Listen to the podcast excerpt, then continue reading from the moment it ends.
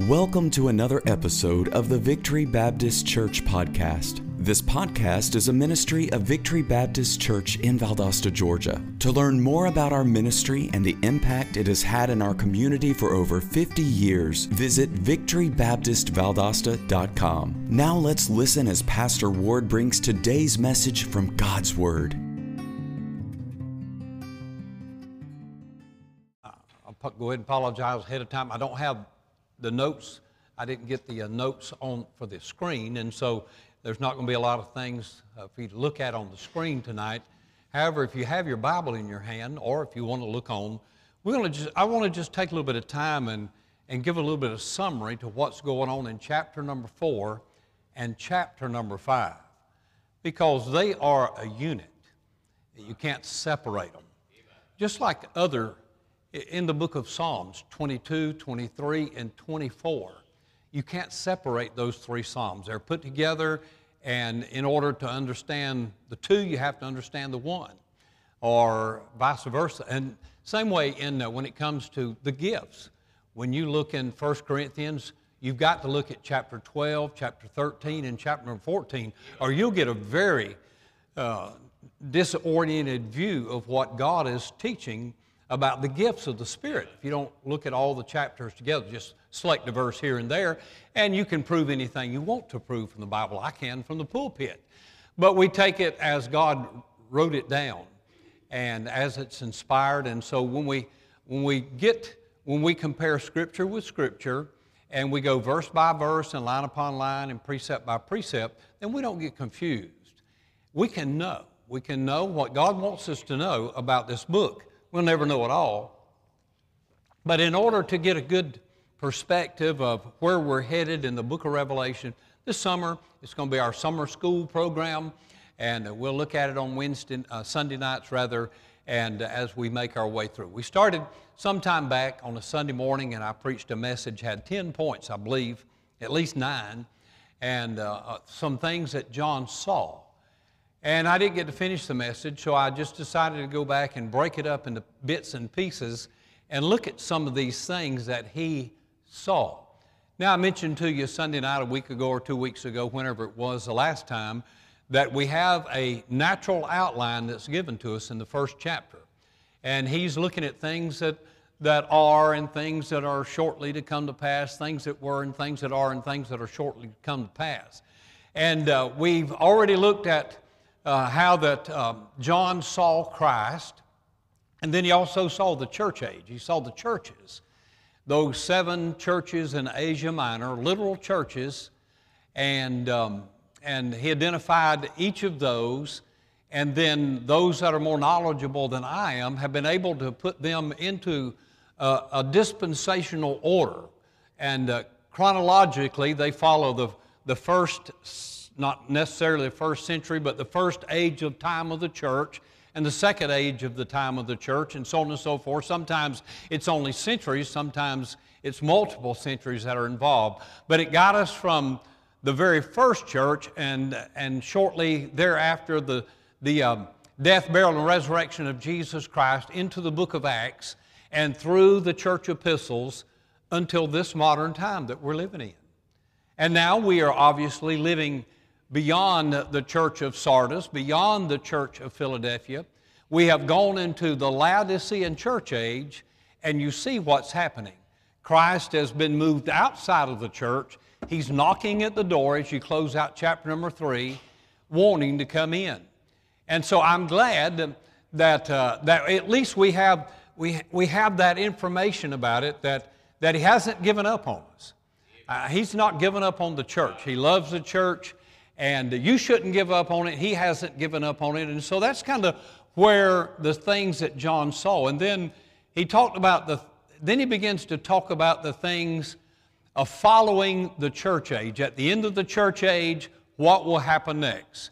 When time, when the clock has ticked around and all, and it goes all the way down to the last second on God's uh, time clock, and uh, the trumpet sounds and the voice of the archangel, we've looked at that. And then the dead in Christ shall rise first, and we which are alive, and, and you put all of these things in their order, And uh, they fit in the Bible really well if you do it that way. And so that brought us to chapter number four, and we titled that part the uh, rapture. The rapture. Now, the word rapture is not in the scripture. It is a word that the combination of the two words that we find in 1 Thessalonians chapter number 4 when it says being that they were caught up. They were caught up, caught up. And that's the word, it's lifted up, it's carried out and uh, drawn up. And so by the Holy Spirit of God. And so that's where we find um, John in, the, in chapter number 4. And so that's kind of where we are with our study.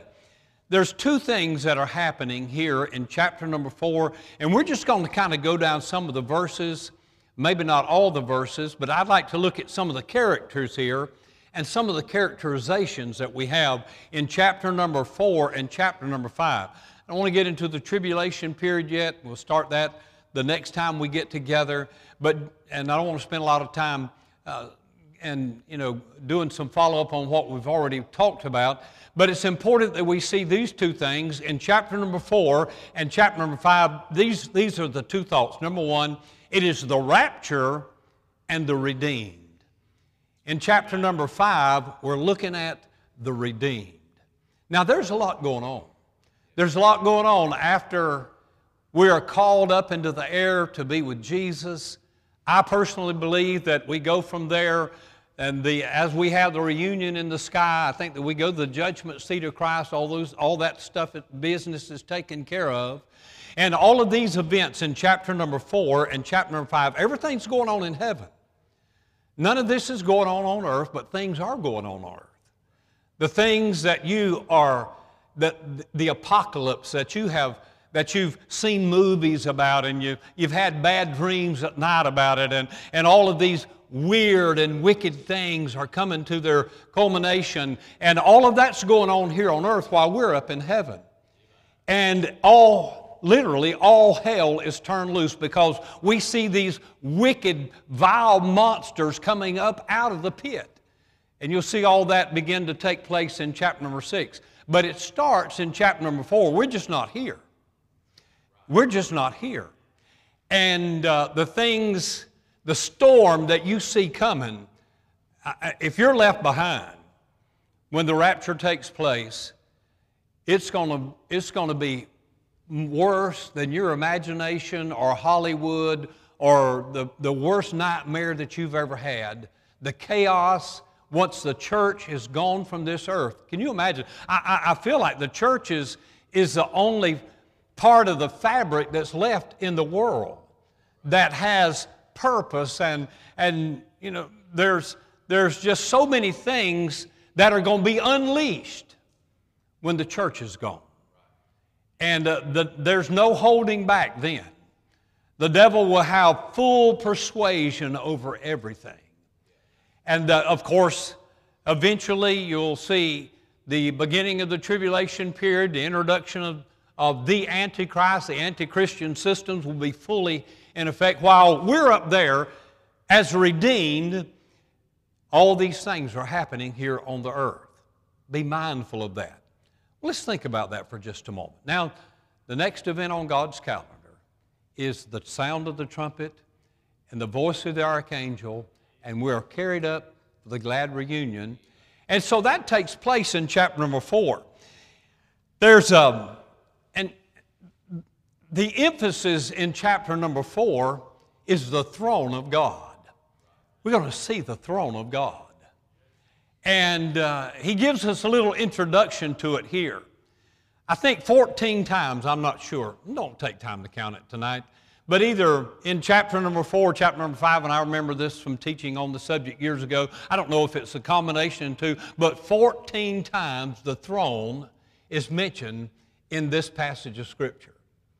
Uh, forget the chapter division, if you will, for just a moment. 14 times he makes mention of the throne of God.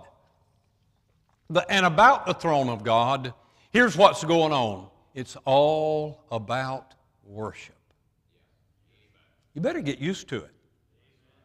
This is the quietest world you'll ever live in. Whichever one you, whether you go up yonder or down there, it's going to be the loudest place you've ever been in your life.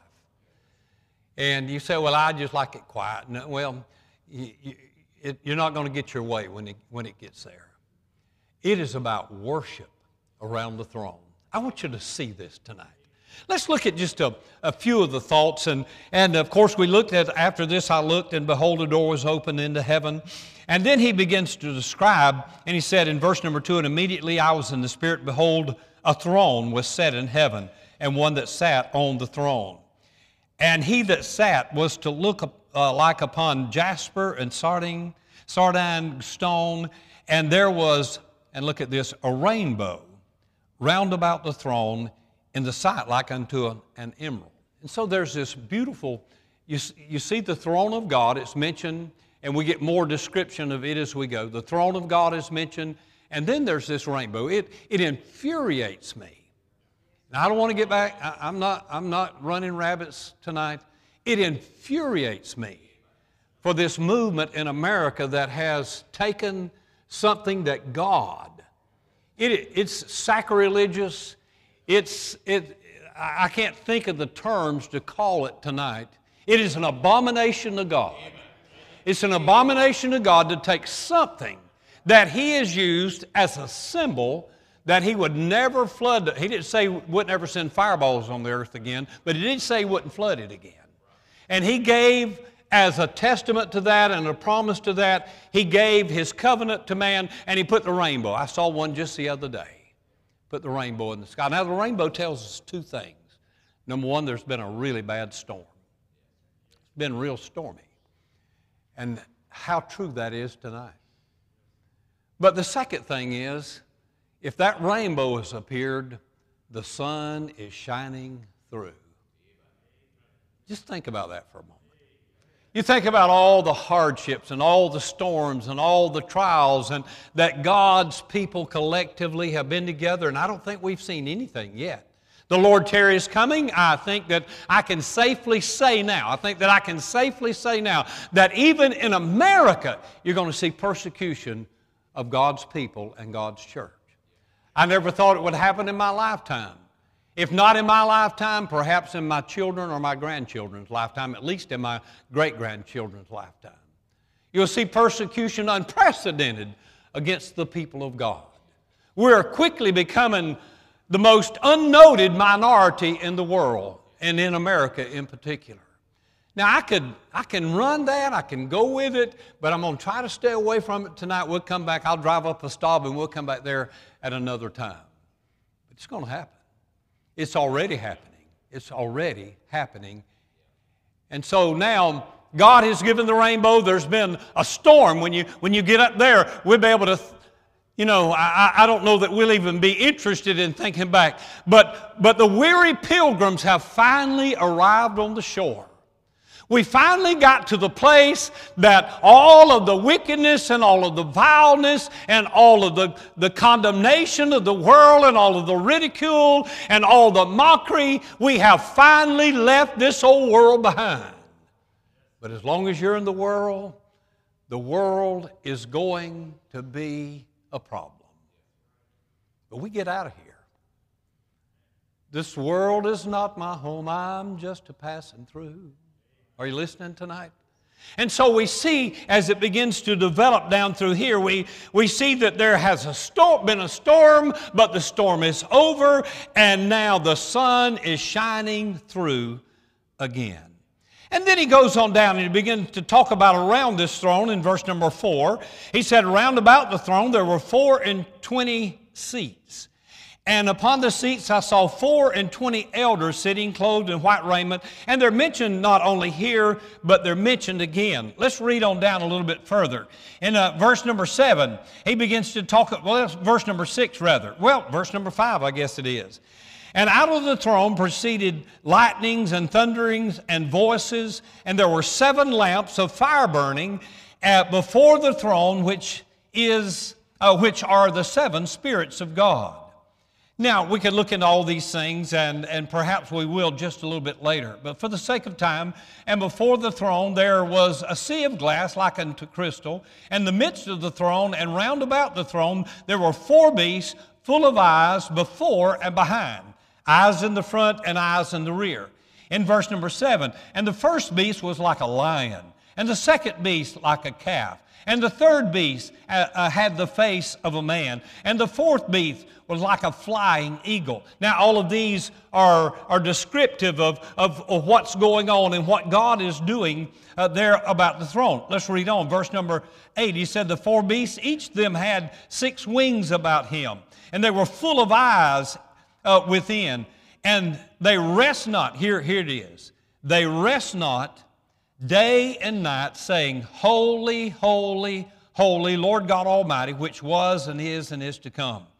And when those beasts give glory and honor and thanks to him that sat on the throne, uh, who liveth forever and ever, here's the four and twenty elders again. And then we'll come back and look at the scene.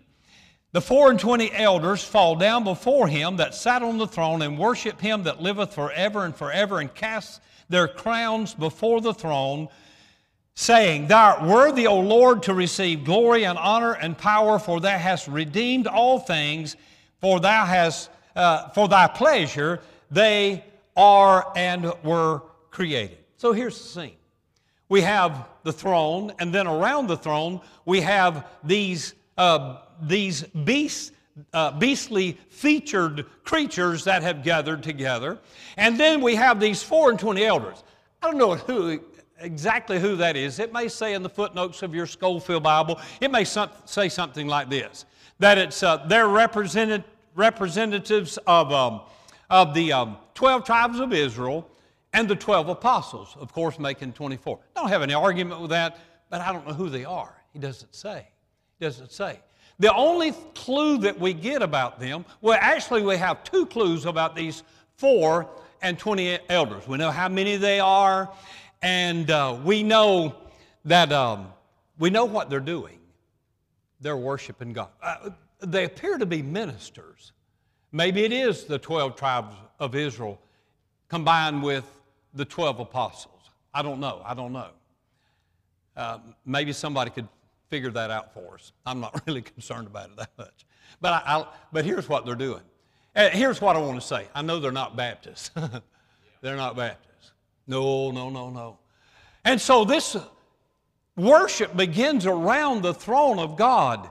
And these, these four beasts that had all of these strange and odd features about them, the Bible said that they're going about the throne of God day and night and night and day, and they're going around and around and around the throne of God. And every few steps they take, they just put their hands in the air and they say, Holy, holy, holy. And they make another lap. Day and night, they're lapping the throne of God. And these 24 elders, they get in on this thing and they say, wow, man, that looks like a lot of fun. And so now we got this whole parade of people that are going about the throne of God and their hands are in the air and they're saying that He's worthy. Worship denotes worthiness and that He's worthy and they're worshiping Him and they're praising Him unlike Pentecostals have ever seen,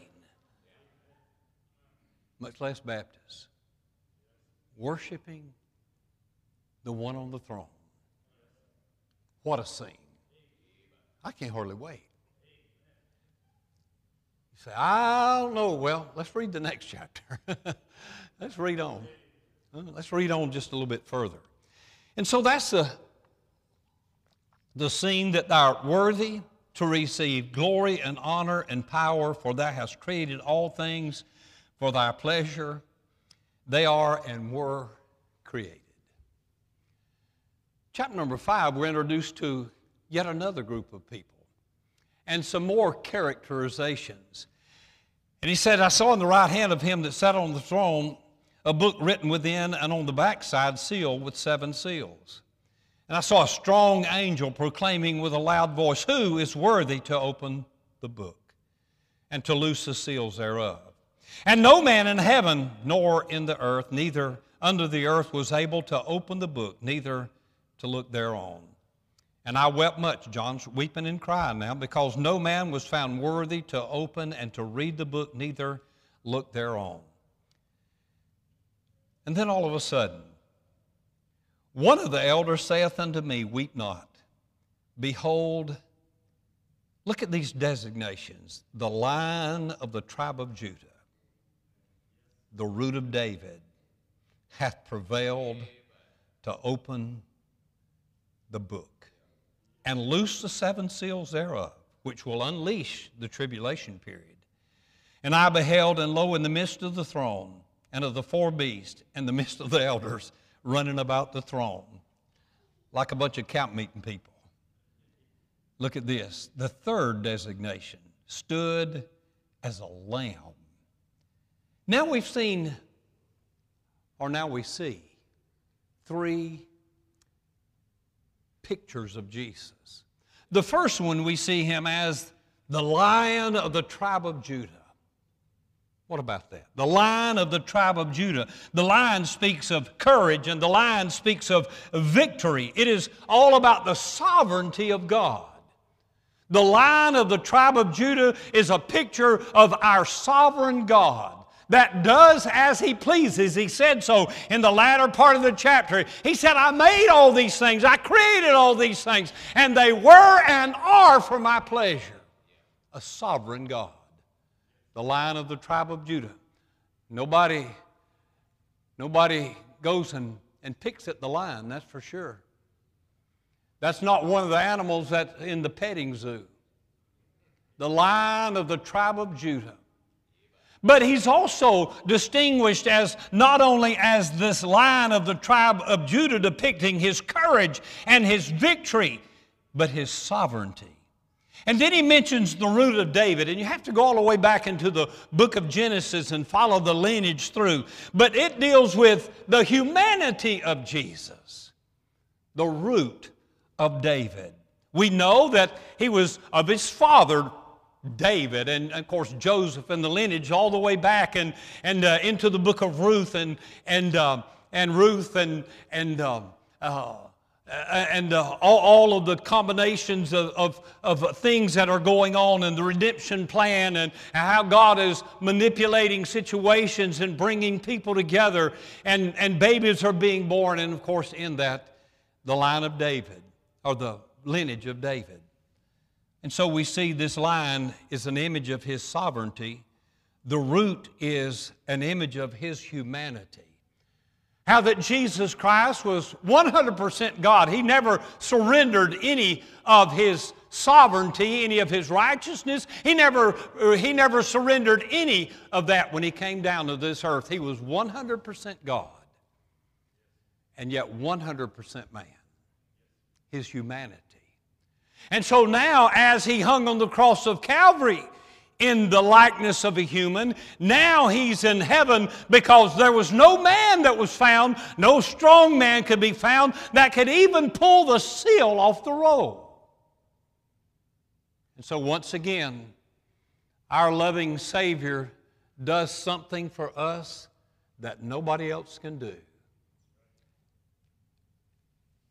And then he mentions in, in verse number five, the, as the lamb and stood as the lamb slain, had been slain, having seven horns and seven eyes, which are the seven spirits of God. We're going look at, back and look at those seven spirits of God. Uh, and and and and this, well, let me just say this about it, just to just to just kind of uh, look at characterize it for just a moment. The seven horns represent the perfect power of God. Seven is the number of perfection in the scripture, and the horn is a picture, the horn, the, the horn of a ram is a picture of power and strength. The seven eyes are a picture of his perfect vision. And the seven spirits are a picture of his perfect presence. God is everywhere all the time. He's in all places. There's not anywhere he can't go. There's probably some places he won't go. But God is free to do as God chooses to do. And what he's telling us in these 21 things about him, these seven horns and these seven eyes and these seven spirits about him, is that he's perfect in his power, he's perfect in his vision, and he's perfect in his presence. And so now he comes. And with little or no effort, he came, and he came, verse number seven, and he came and took the book out of the right hand of him that sat upon the throne. His father hands it to him.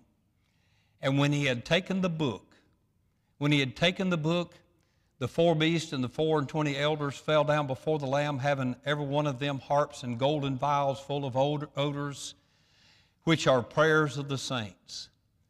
And they sung a new song. I think someone that I read behind said there's about 14 songs in the book of Revelation. And of the songs that are in the book of, the Revel- uh, in the book of Revelation, almost every one of them is about redemption. And so now the rest, chapter number four, is about the elders, and it's about the four beasts, and it's about the worship around the throne, and then you get to chapter number five, and it's about the redeemed. Here, following to the end of the chapter, if you're saved tonight, you're going to be part of this chapter. You're going to be part of what's being read into your hearing tonight, right before our very eyes. And so they sung this new song saying, Thou art worthy to take the book and to open the seals thereof, for thou wast slain, and look at this, and hast redeemed us to God. I, when I was listening to the songs tonight, I couldn't hardly stay on my seat. I was trying to rest up a little bit before the service. And um, what a beautiful day for the Lord to come again. And the second song was Redeemed How I Love to Proclaim. What, man, only God can put things together. I hadn't been in, in, in concert with, with Brother Greg today while I'm preaching on rapture and, and, and the coming of the Lord and redemption night. So pick us out a few songs that'll fit and make me look good tonight, make you look good too. Oh, no. God knows what He's doing. I wasn't running all over the building, but I was running all over on the inside. My whole, I was running around around my heart anyway. Oh, what a wonderful Savior is mine. And so they go down through and they begin to sing, Thou art worthy.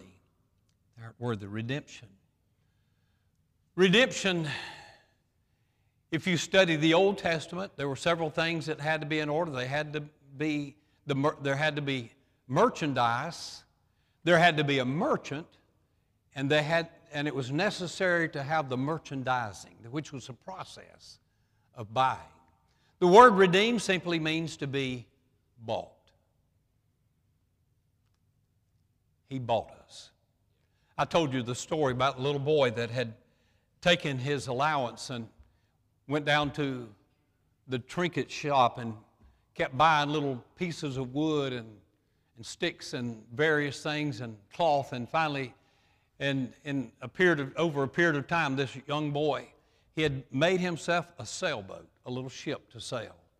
And he put it together made it with his own hands put the sail on it.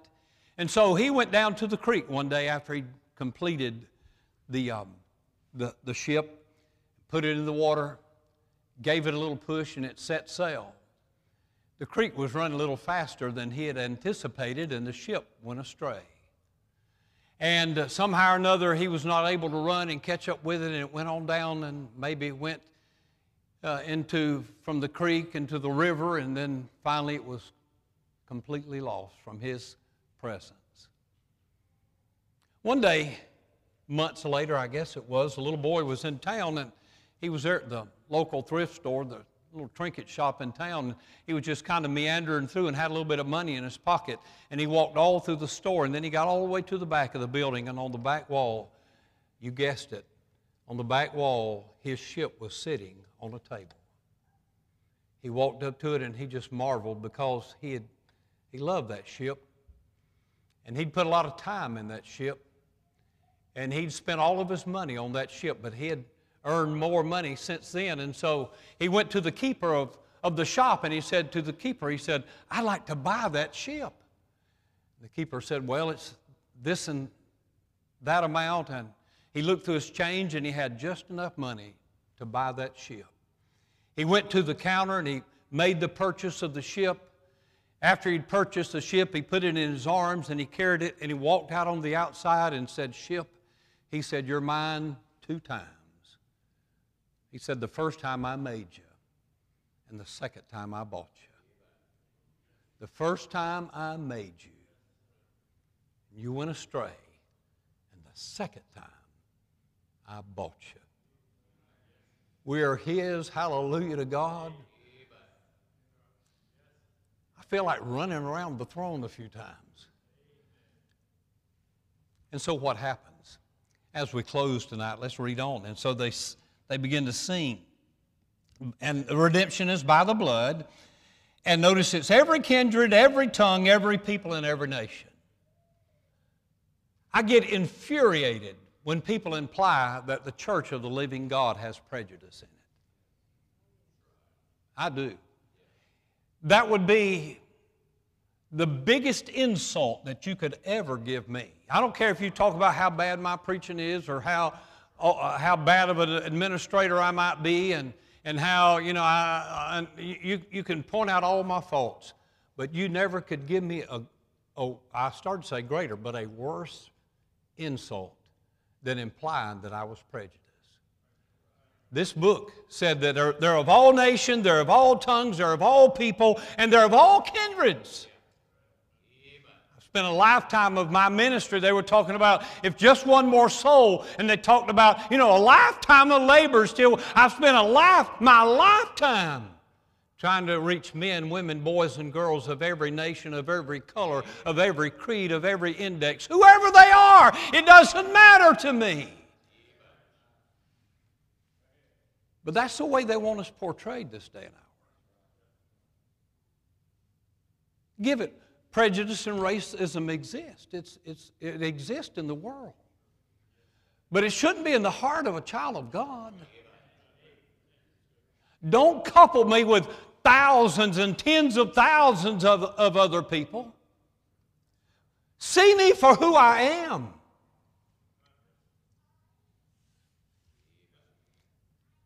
And so we join together with this heavenly band.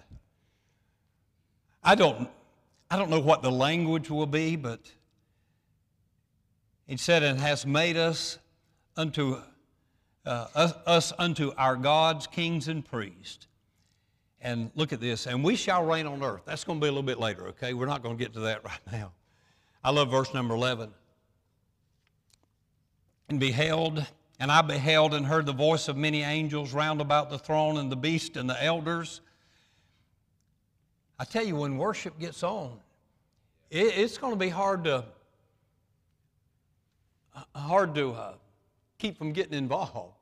This thing's getting bigger and bigger. It's, you know, it started out with the four beasts and then the four and twenty elders. Now look how many people are worshiping God, and why. And I beheld many voices of the voices of many angels round about the throne, of the beast, and the elders. And the number of them was 10,000 times 10,000 and thousands of thousands. You don't know how many that was. I mean, you can do the multiplication and get the first part of the equation, but then he said at the end of it, and there were thousands and thousands and thousands of thousands and more, saying with a loud voice, Worthy is the Lamb that was slain to receive power and riches and wisdom and strength and honor and glory and blessing. And every creature which is in heaven and on the earth and under the earth, and such as are in the sea and all that are uh, in them, heard I saying, Blessing and honor and glory and power be unto him that sitteth upon the throne and unto the Lamb forever and ever. And the four beasts now, I guess they're kind of worn out a little bit. They say, Amen. And the four and twenty elders fell down and worshiped him. I didn't designate any of this, but in, in verse number nine it said, Thou art worthy. In, um, in verse number 11 of chapter number 4, Thou art worthy. And so it's about the worthiness of God. We don't worship God because we feel like worshiping God. We don't, we don't worship our Heavenly Father because we are, you know, because we, we feel like, you know, that, that somebody's going to look on us in a, in a negative way if we don't worship Him. We don't, we're not coerced to worship God. We don't worship God because we feel like we are worthy to worship Him. But we worship Him because His worth and His worthiness, because He is who He said He is. And that's the reason we are compelled and drawn to every once in a while just lift up our hands. Don't do it while you're driving down the road. Just to lift up our hands, sometimes publicly, sometimes privately. And just say, Lord, I praise you today. I want to lift up my hands and praise your blessed and holy name. Closing with this thought they're worshiping Him. In chapter number five and verse number five, they're worshiping because of who He is. Because of who He is. He's the Lamb of God that taketh away the sins of the world.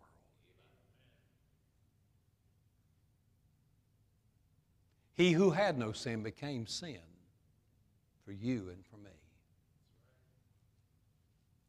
We worship him because of who he is. In verse number six, we worship because of where he is. He's at the throne of God. Remember when he ascended up into heaven, he ascended up into heaven and sat down at the right hand of the Father. You can't go wrong believing this King James Bible.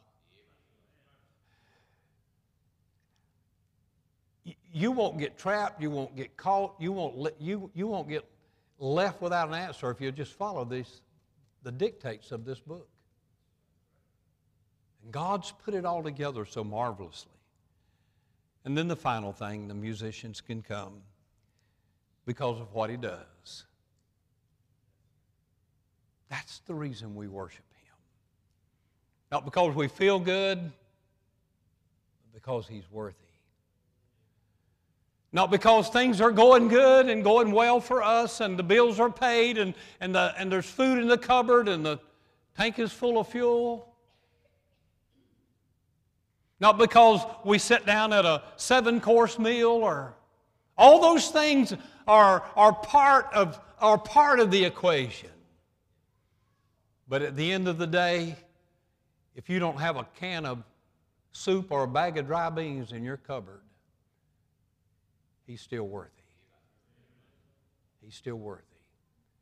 If you don't have enough money in your pocket to fill up your gas tank, he's still worthy. If you're flat on your back in a hospital room before the sun goes down, believe me, I know how that feels he's nonetheless worthy. If you get a pink slip from your job tomorrow, he's still worthy. He's still worthy that we might worship him. He's so worthy. Our Father, we thank you for the day. Lord, we thank you for these scenes that you've allowed us to see through the eyes of John. I'm glad that we can look to the rapture, rapture of the church. You said if you go away, you'll come again and receive us unto yourself. It's going to happen. In a moment that we think not, it's going to happen. Like a thief in the night, it's going to happen.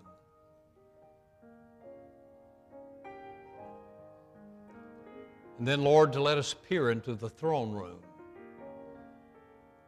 we're so thankful.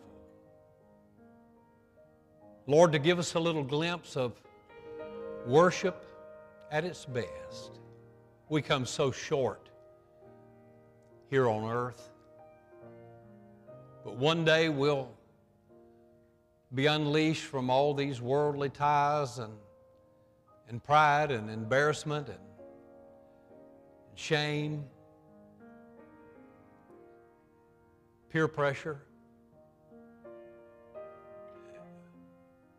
And finally, we'll be able to worship you for who you are and where you are and what you've done. Thank you, Father, for the story of the redeemed given to us clearly in the Scripture. While these are praying, we invite you to come tonight.